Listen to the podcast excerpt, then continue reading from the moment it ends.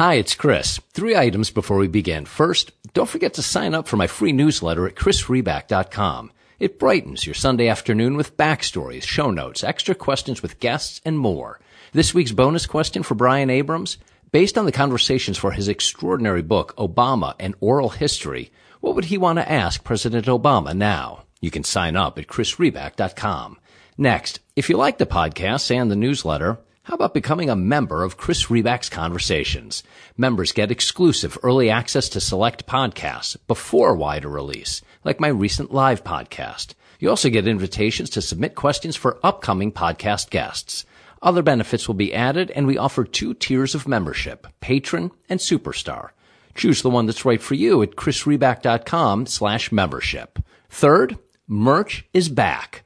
The Blue Wave t-shirt was so popular that in partnership with Political Wire, we've brought it back this time as a mug, donkey, surfboard, and different colors to choose from. So if you missed the shirt or got the shirt and realize you need the matching mug to complete your look, now's your chance. Check them out at politicalwire.com slash blue wave mug. Thanks. And now let's get to the podcast.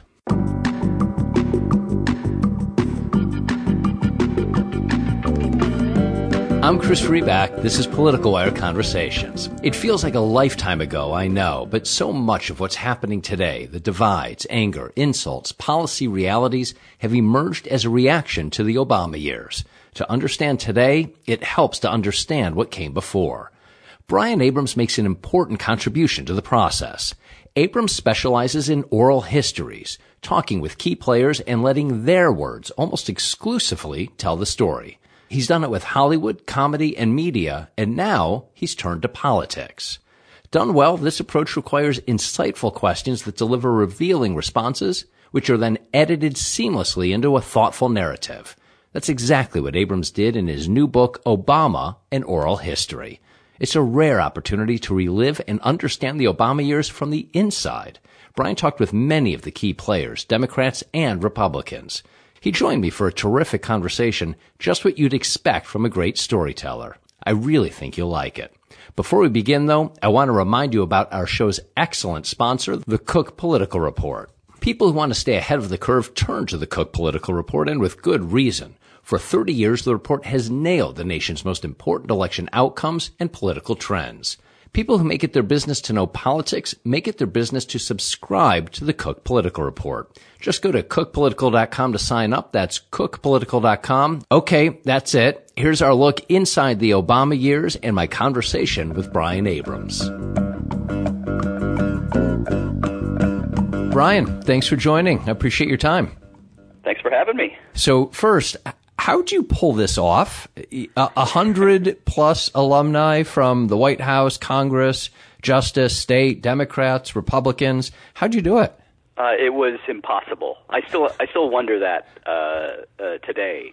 Um, there, there really was a strategy, but you know, at, at the beginning, I mean, I had nobody. I didn't have sources cultivated in, in D.C. for this sort of project. Um, so, like previous oral histories I've done, I worked from the outside in. And, uh, you know, you begin, I suppose, like any story you try to build or any sort of world that you try to penetrate, um, you begin with, in this case, the junior White House aides, right? And then maybe you find some mid size uh, or mid-level, excuse me, uh, campaign strategists, and then you find some aides in the Senate, and eventually you start building these concentric concentric circles where uh, you've spoken to enough people in the Massachusetts political arena to where for you to approach Scott Brown and Martha Coakley to get their reminiscence on the Senate special election for Teddy Kennedy after his death yeah. for that seat yep. in uh, what was that 2009 2010 i mean i'm just sort of painting like what a vast picture this can be uh and, and how much work it's just to build up like that one one little corner of this like giant tapestry so that 7 months 8 months down the line say you have 65 sources in the bag and 19 times Rahm Emanuel's name's been mentioned, you have enough underneath you where you can call uh, the mayor's office in Chicago and say, hey, uh, you know, does Rahm have 10 minutes? And then from there, two months later, you get 17 minutes. You know, right? Because these 65 people have talked to me and mentioned his name, and if he just gave me 10 to 17 minutes, I'd be incredibly grateful. Something like that. I mean, I think it's two parts. It's like number one, nobody knows who I am, and even if they did, why are they talking to me? Uh, why open your mouth about you know someone who's looking to report on the years of experiences at your workplace, good, bad, and ugly, uh, when you don't have to. Because generally speaking, it's sort of best just to keep your mouth shut and go about your business. Yeah. Unless you truly are someone who is just starved for attention, and there's definitely a few of those out there. But uh, but that's being really cynical about it. I mean, there are people who are more than happy to talk because they, you know, they go to bed with a clean conscience, whatever. Um, but in the case of Rahm, going from 10 minutes to 17 minutes is generally because you want to ask a complicated question uh, when you know that 10 minutes is about to get up. When it, it reaches that eight minute mark, you squeeze in something that keeps them on the line for twice as long. And, and so, what, what, was the time frame? So, Obama, the you know Trump's inauguration, obviously January 20th, 2017. W- when did you start? Making calls? When did you decide you wanted to do this? When did you start making calls? And did people want to talk or were they like, look, man, this is just too hard. You know, can you call me in a few years? Happy to do it then. so I got the contract from the publisher in the spring of 2016. 20, and, uh, 21 5, 2015? 16. 2016. Okay, so so the the campaign is underway. You know, uh, I guess at that point, at that point, actually, a Democratic candidate is not um, confirmed, right? It's still Hillary and Bernie in spring of 2016, I think. And I mean, you already yeah. had the vision that you wanted to do this book. By this point, uh, Trump and Hillary were, you know, all but you know, they were virtually the nominees at okay. this point. Okay. Uh, this was after Super Tuesday. It was pretty much a done deal, but you still had Bernie dragging it out on yeah. the Dem side, and then yeah. I believe Trump was still facing Kasich and Cruz and maybe someone else. But uh, I can't remember who the other one was uh, right now. But um, the, you know, certainly the idea then, everyone thought that you know Hillary would have it in the bag. Uh, I mean, everyone thought that up until nine o'clock on November eighth. Yeah. Um, so this was a project that was motivated um, for me, anyways, because I had done three previous oral histories on pop culture related subjects, and they were, and just to name them, Die Hard, Gawker, and the NBC years of David Letterman, and all three of those subjects, you know, it can easily be argued as like monster influences in their respective industries and on culture. But I I really wanted to do some super heavy lifting after those, and you know the world of politics and, and government is just so vast that uh, I knew it was sort of beyond my reach, and I wanted that challenge. Uh, I also needed the paycheck, but uh, but we sort of yeah, I just sort of dug right in and began my first interview June 2016. I think my last interview for it was the fall of 2017. So, um, just one thing I'll say, and then I'll hand it back to you. I know my answers are really long. Yeah, no, no, no. It's it's it's interesting and, and understanding the process because it, it's a it's an incredible tapestry. I mean, and I guess that's among the skills. And I, you know, in oral history, obviously, um, a a different format than a pure history. But you you've got to not only obviously create your interviews, create them over a period of time, you know, create the questions, get out what you need. But in the time frame, that lengthy time frame that, that you're talking about doing those interviews, you then don't connect them with your own prose the way a, a you know, a, a David McCullough or a Ron Chernow does. You are connecting them by going through all of the interviews themselves and trying to find the connections within the words that you may have heard at some point over the last 17 months. So no, please t- t- tell me, you know, sure. go, go through what you're doing or how you did it because um, that tapestry that you wove, I mean, that's the power of an oral history and it's the power of what you've presented. Yeah, I mean, you know, say tapestry. I, I always, yeah, I think of it as like a jigsaw puzzle. I mean, as you mentioned, like obtaining the interviews and the sort of politics and strategy in in making that happen is its own battle. Uh, and then, of course, conducting the interviews and making sure you're you don't completely whiff it. Uh, hopefully, you know, you build enough of a relationship with people where you can go back and do follow ups, which happened with more than half of these people. But um, but when you talk about the actual assembly of of the book, um, that yes, I mean the majority of the book is you're essentially reading quote after quote after quote. It's um, I think there's 11 chapters, and you do have a narrator. You have me, like in prose text, kind of set it up. Yeah, you know, the context time. of the chapter. Yes, but I but I did think of like I say jigsaw puzzle. Here's another metaphor for you, like cheesy as it may be. Um, it I wanted to keep the chapters going without section breaks, like a Grateful Dead song or something. Like I really wanted the thing to just keep going and going and figure a way to swerve uh, and and and and weave together these you know multiple narratives that are happening at the same time. I mean, you know, you're as just a simple example of one.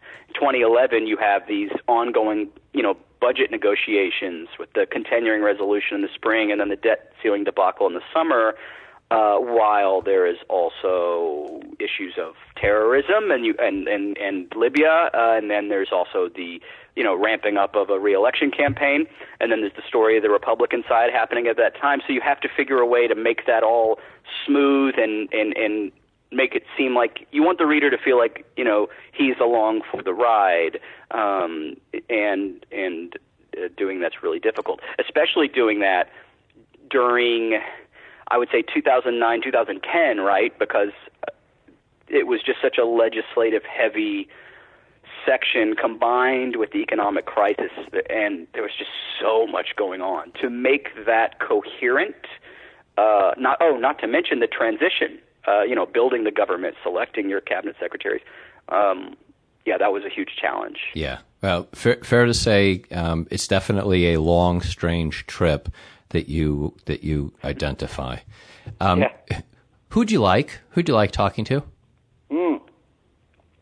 I um, I thought that I mean a lot of people were actually really delightful to speak with.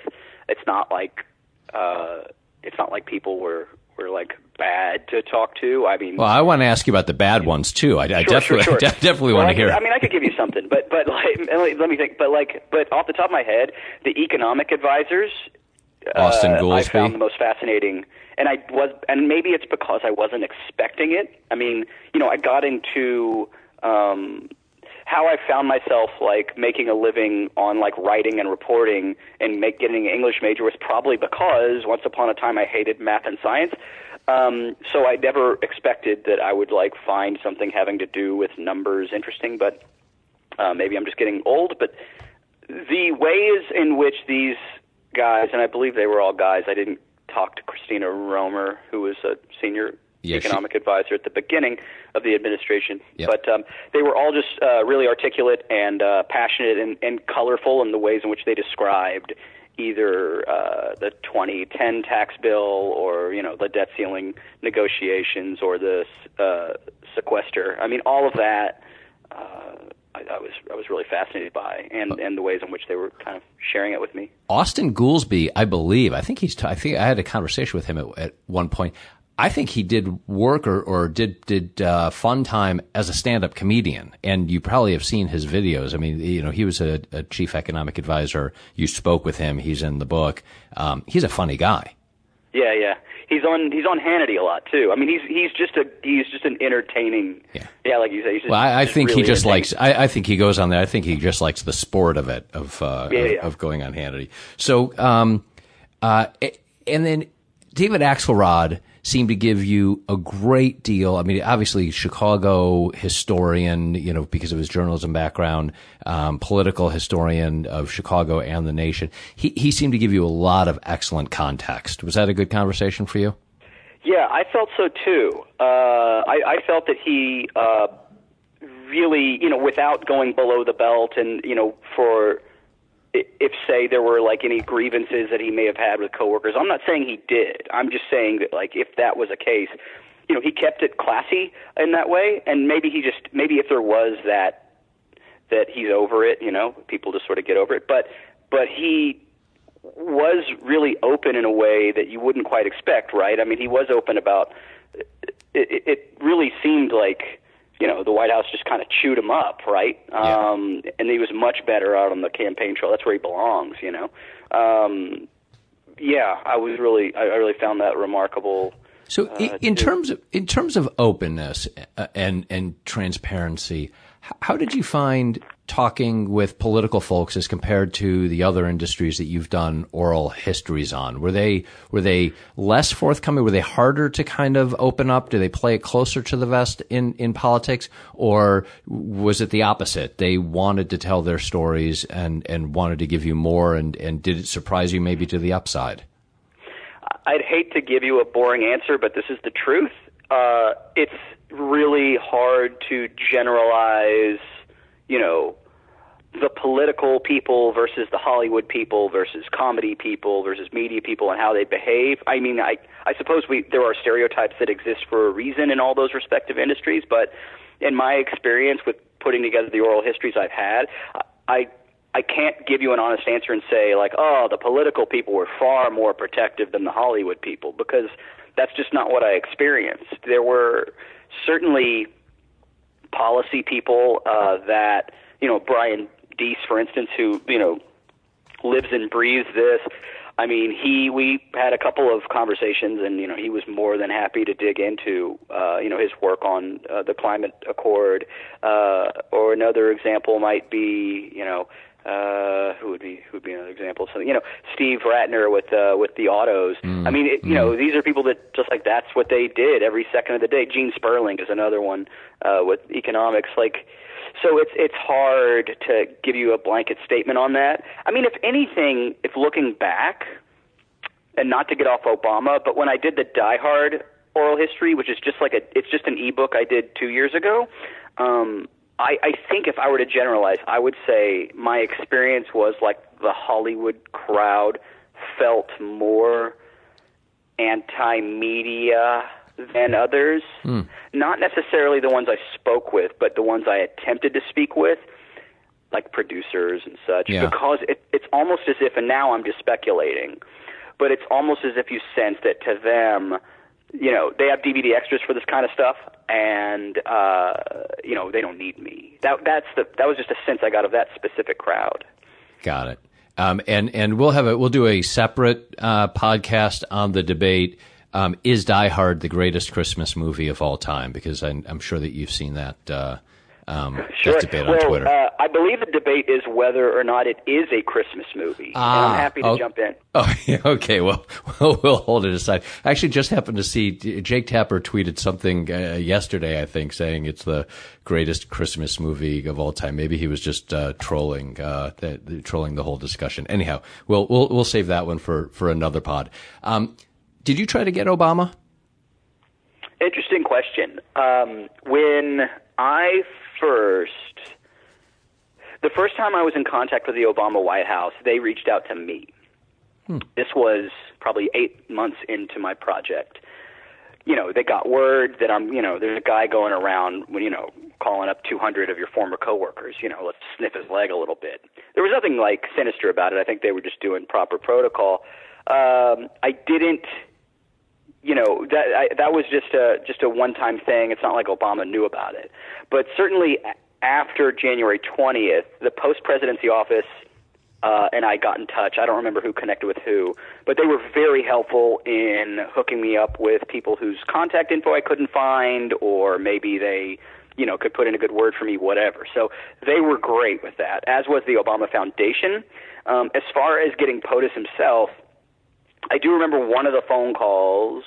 Uh, one of the people in the office asked me, you know, are you interested in speaking with the president? And I believe the question was framed not in a way where they were offering him to me, but they were just kind of again just feeling me out and seeing what I expected, um, which leads me to believe that had I been persistent and and asking, that I probably could have gotten something. It's po- it's possible that that door was open. Now, here's the thing that would tick off my editor if he knew, which I, eventually he's going to figure this out if I keep saying this in interviews. But uh, I actually didn't want Obama for the book. Hmm. I know that sounds weird. Yeah. Why? Why?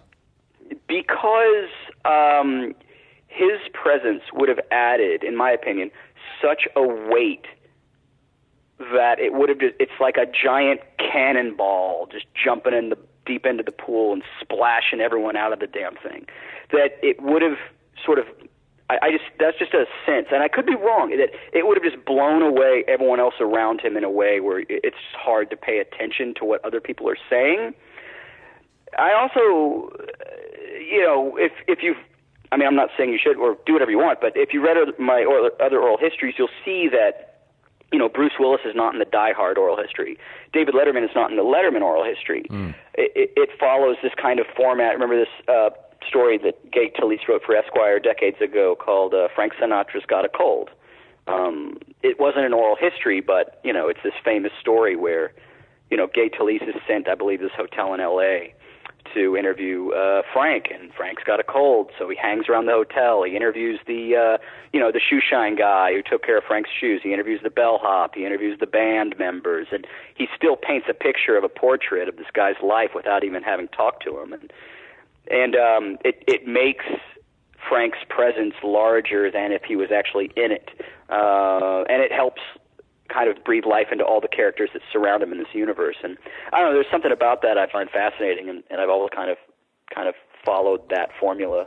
So, so, what's your take on Obama having spoken with all the people around him and and being? I, I guess my guess is that you have obviously some political interest, but you're not a pure play political person. So, so you had a sense surely of Obama, like we all do from, you know, his having been president for eight years and following his career and following what was going on in the country. But, but one, what was your take on him from the people, from talking to all the people around him? And then two, how did that take either confirm or differ from what we all get about Obama or got about Obama just in the day to day coverage of him?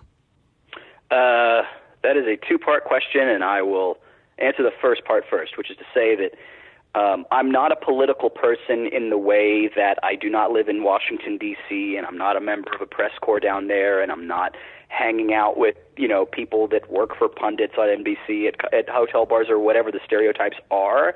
Um, when I did Letterman, I wasn't a late night expert. When I did Gawker, I wasn't a media columnist. When I did Die Hard, I wasn't necessarily you know an expert on uh, the 80s action genre. I, you know, it doesn't mean that I was completely uninformed on all those topics, but I think that the format is served better when you have someone who is able to approach it with, you know, sort of clean goggles. Um, you run the risk of being naive, right? And and someone sort of trying to pull a fast one on you. But but I mean, if you've done it enough, more times than not, you you end up kind of getting all the info you need. And um, and and so I think that really serves the story well.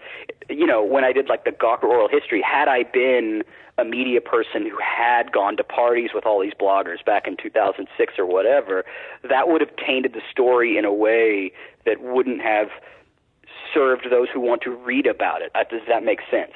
Um, I mean, that what I'm basically describing is what a reporter's sort of position should be, right, mm-hmm, when approaching mm-hmm. a subject. Um, now, when you talk about like my take on Obama, it's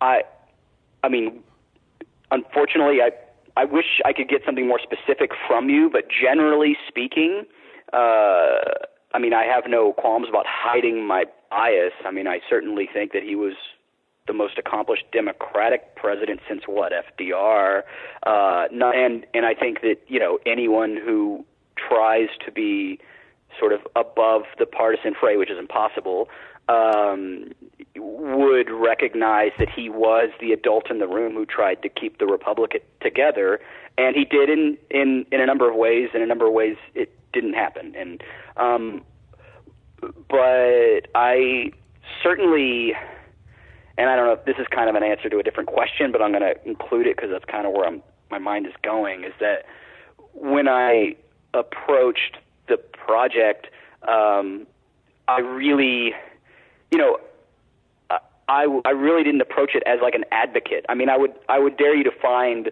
spots where you can kind of like see me with pom poms in the background. You know, I I I really wanted to approach it in in as an objective way possible. The the goal was to create a book for people who just love to devour the nerdy political books, right? Um, I mean that that's what I want. Uh, someone uh, asked me if uh, you know this was a this was a uh, a Valentine to Obama, and I just kind of mm. like found that so funny because yeah, no, that's that's not how I would characterize it.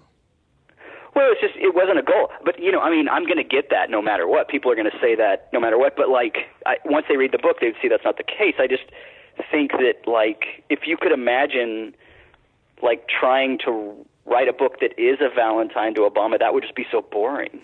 Yeah. Yeah.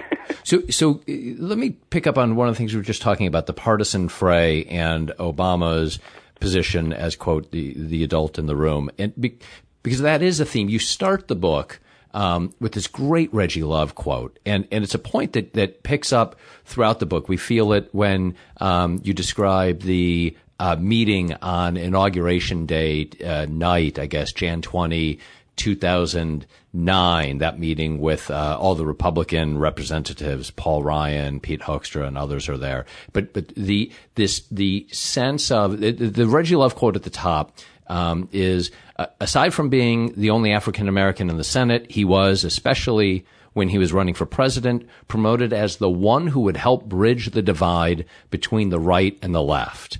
And I, I read that and it brought me back, of course, to that time. And that was the sense of, of what Obama would be. Obama is the bridge. And, and yet we see in your book, and we know it from everything else that we've read as well, but we see throughout the obstruction on the Republican side, and then the questions. And this is my this is what I'm wondering: um, Did Obama did he do enough to create that bridge? Could he ever have done enough to create that bridge? You, you, you put a lot of detail in there about the Republican obstructionism.